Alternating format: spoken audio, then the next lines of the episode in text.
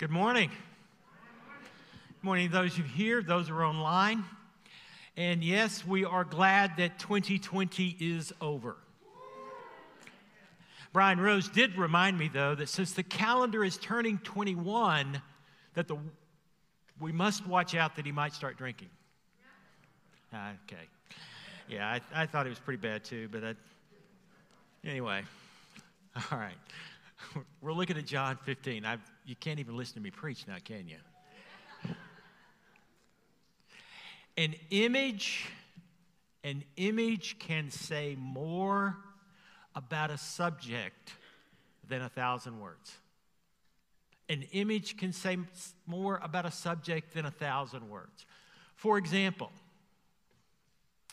news reported that in Victoria, Canada, there was a uh, junior high where 12 year old girls were beginning to use lipstick. They would go in the bathroom between classes, they'd put on lipstick. That's not a problem. They were still on time to class. What was a problem is that they would take their lips and push them up against the mirror, leaving a mark. Um, each evening, the janitors would come in, they would clean the mirrors. Each morning, the headmaster would give a warning to the students. And the next day, there would be more kissy marks on the mirror. They played this dance for about three days, and then finally the janitor brought all the young girls into the bathroom and said very carefully to them, You must understand that our janitorial staff is having to spend more time cleaning up what you were doing. And I thought what I would do is show you how they clean so that you would know the effort that they're putting into this. So one of the janitors stepped forward with one of those long handled squeegees and he took it and he plunged it into the toilet.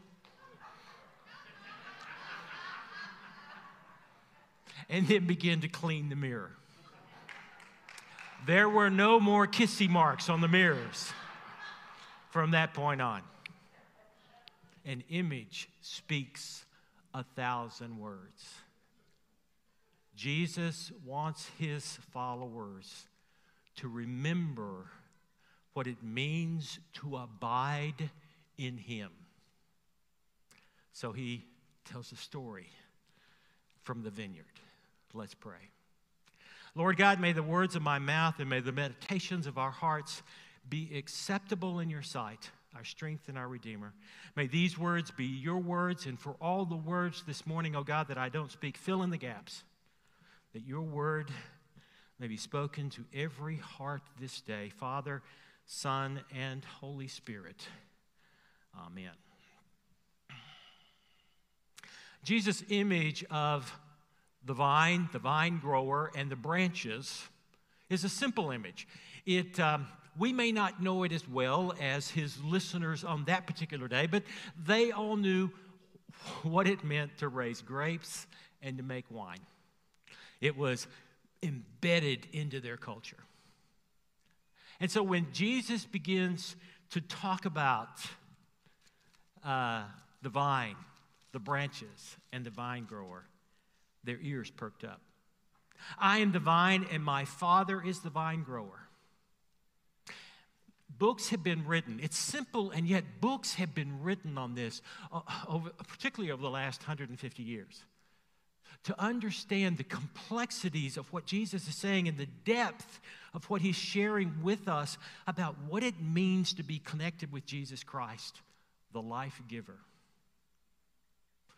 Jesus knew that uh, his listeners would understand that the quality of the fruit and the quality of their existence would be directly related to the vine. That's the way it is. In, in grape growing and in wine, it all starts with the vine. If the vine has the high quality, then the grapes are going to have high quality. If the vine is not, so it goes. So Jesus shares not only about the vine, but he says these words I am the true vine. Jesus admits that there's other vines, other ways to live where we can attempt to discover, temporary personal fulfillment. However, Jesus is quick to point out that all other efforts and adventures fall short of what he offers when we abide in him. Jesus doesn't deny other vines. He just simply and emphatically states that he is the only true way and that his fulfillment was permanent and eternal. We were made in the image of God. The scriptures are clear about this. And through abiding with Jesus, we become all that God has made us to be. We can stop there if we want to in terms of the image of the vine.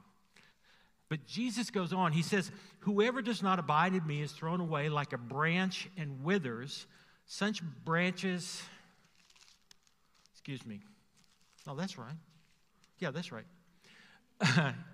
he removes every branch in me that bears no fruit. Every branch that bears fruit, he prunes to make it bear more fruit.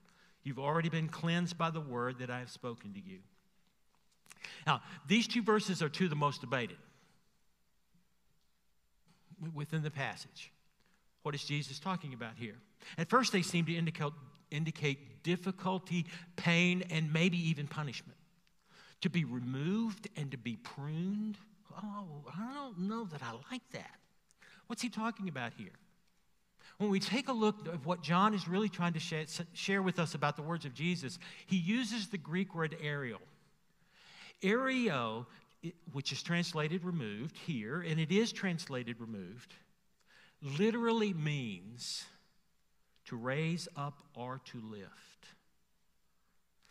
In the case of a vineyard, when a vine is sick or withering, it falls to the ground. And when it is on the ground, it can't bear fruit. And so the vine grower comes and lifts it up and ties it up, trying to save the branch.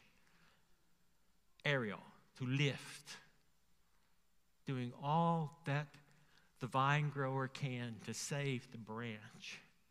This is not a, a statement of judgment. This is a statement of God's love for us and concern that He is willing to go to, what, to, whatever, it, to whatever it takes to save us. Further, the Greek word kathario, which is translated prune, also means to clean and to remove impurities. um, the cleansing of, and, and connects that cleansing with His Word. That as we become more intimate with the words of Jesus, our, our lives, our actions, our direction, our, our, our, our passion, our desires become more in line. They become cleansed, they become pure. And Jesus listeners knew. Jesus' listeners knew that healthy branches that were groomed and cleaned were the ones that produced the most. They were the healthiest.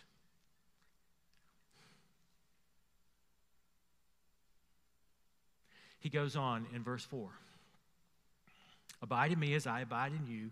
Just as the branch cannot bear fruit by itself unless it abides in the vine, neither can you unless you abide in me. I am the vine, you are the branches. Those who abide in me and I in them bear much fruit, because apart from me, you can do nothing. This is the heart of what Jesus is saying. In fact, what, what we see in the Gospel of John is that this is at the heart of what John wants us to see about Jesus. John uses the word translated abide 40 times in his gospel. Meno, abide. More literally, to remain with, to become one. To abide in Christ means to acknowledge who Jesus is to yourself and to our world and to others. In chapter 14, we hear these words of Jesus I am the way, the truth, and the life. No one comes to the Father except through me. I am the way, the truth, and life. No one comes to the Father. Now, we actually get criticized for this passage that we are exclusive, that we, are, eh, eh, that we have pushed others aside. No, well, what we're saying here is that Jesus is unique. There is no other like Jesus. There is no other that measures up to the power and significance that he offers to us through, through God. There is none other that compares. We may try, but none will compare. C.S. Lewis in Mere Christianity states this about Jesus and the exclusivity of Jesus. He says, A man who was merely a man and said the sort of things Jesus said would not be a great moral teacher. He'd either be a lunatic on the level of a man who says that he's a poached egg, or else he'd be the devil of hell. You must make your choice. Either this man was and is the Son of God, or else he is a madman or something worse. You can shut him up for a fool. You can spit at him and kill him as a demon. Or you can fall at his feet and call him Lord and God. But let us not come up with any patronizing nonsense about his being a great human teacher. He's not left that open to us, and he did not intend to. Oh, Jesus uh, was neither madman, liar, a myth. He really was and is the Son of God. And as we abide in him, we find life. In verse 5, Jesus continues. He says, I am the vine, you are the branches. Those who abide in me and I in them bear much fruit because apart from me you can do nothing. When Jesus uses the phrase, apart from me, he's, uh, it's, it's a phrase that means a loss of alignment. Like, like with our car, you know, when the, when the front wheels don't align and, and we have to continually be pulling it back between the lines. Jesus is offering to give us life just like the vine offers life to the branches, to align our direction, to align our passion, to align our decision making, to align um, our thoughts. For Jesus can transform our hearts, our spirits, our minds, our emotions. Jesus can take the broken down heart and life and align it to his to his wholeness and purpose. With these words, Jesus invites us to experience Him with all of our being. This is not, okay? This is not something that you stick your toe into and, and hope to get results. This is all or nothing, friends. It is all or nothing all or nothing. He invites us to accept Him as Lord. And to me, it's, it's one of the other images that I like to use is, is the one of a broken bone, a shattered bone. And a doctor uses a, uh, uh, uh, a fusion where he takes the pieces of the bone and mixes them together to put that bone back together. And and as the bone fuses together, it becomes, an, it becomes a new bone. And that bone is stronger than the one before. As we abide in, in Jesus, as our connection with Jesus gets stronger, so we get stronger. And we, we begin to take on as the branch the qualities of the vine until one day, maybe one day, those around us, ourselves, will not be able to tell where one starts and the other stops. Wouldn't that be incredible? To be like Jesus. To be like Jesus.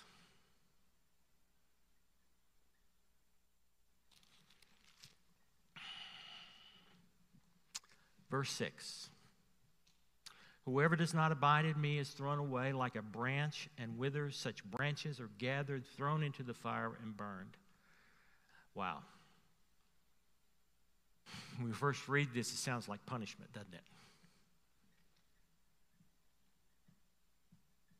Instead, as any vine grower knows, when the branch is separated from the vine, it dies. Now, the vine grower is going to do all that the vine grower can to keep the branch connected to the vine. But there are circumstances that come along wind, animals that might move through the vineyard. There are other circumstances that might, might break or bend or, or, cause a strain between the branch and the vine. And when that happens, the, the branch dies.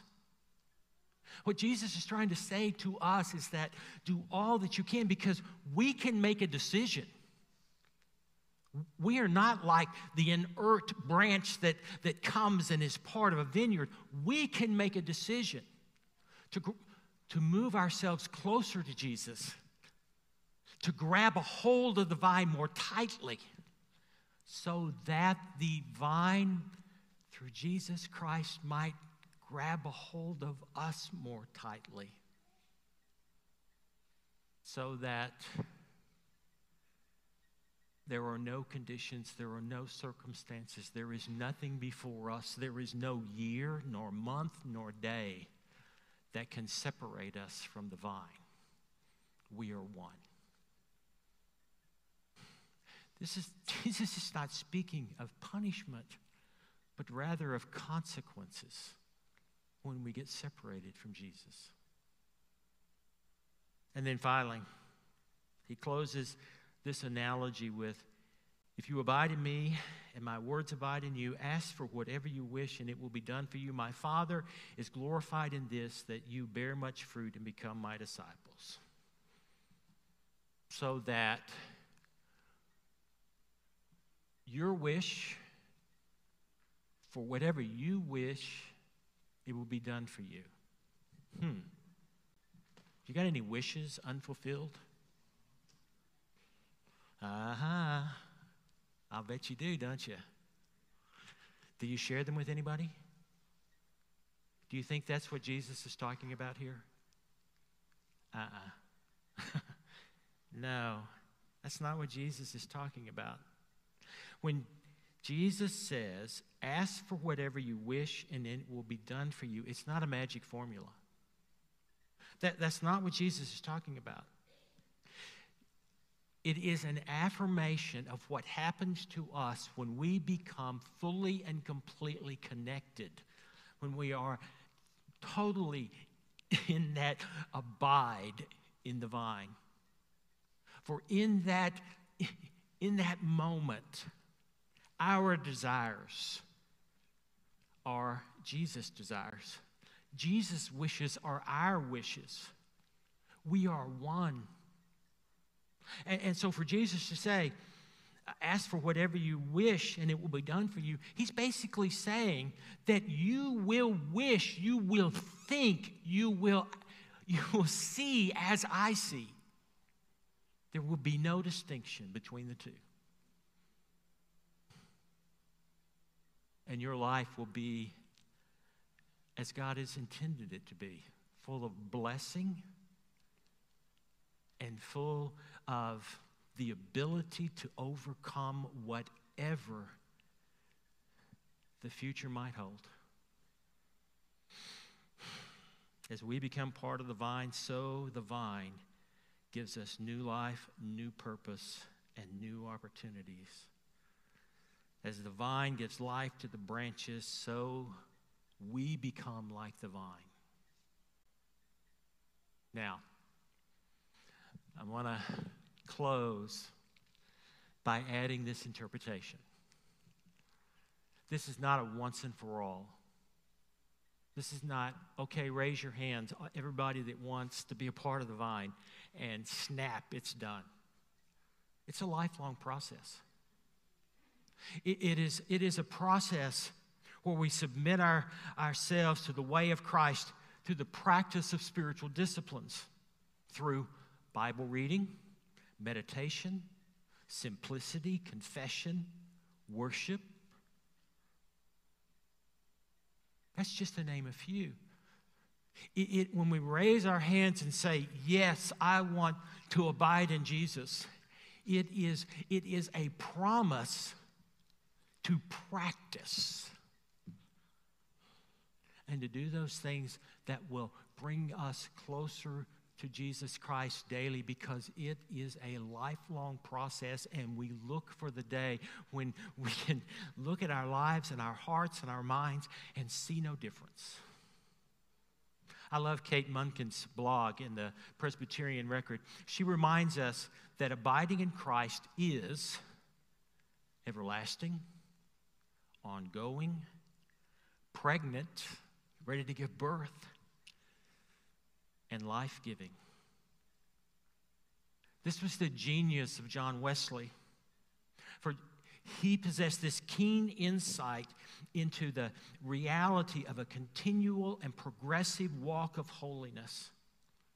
For Wesley, to abide in Jesus, there may be a floor. Hopefully, there's a floor for which we can sink no lower, but there will be no ceiling. There will be no limit to what our lives can become. There will be nothing that will hold us back from growth. As we abide in, in Jesus through a lifelong process, the potential is more than we can ever imagine for ourselves. Jesus calls us to abide in Him. And so, this year, let us allow Jesus to align our lives to his life. This year, let us admit our sin. Let us admit our brokenness. Let us admit our separation and put away all those things that separate us from God. This year, let, our, let us allow our hearts, our minds, our souls to be bonded to Jesus. This year, let us rejoice that we are being remade into the image of Jesus. This year, let us.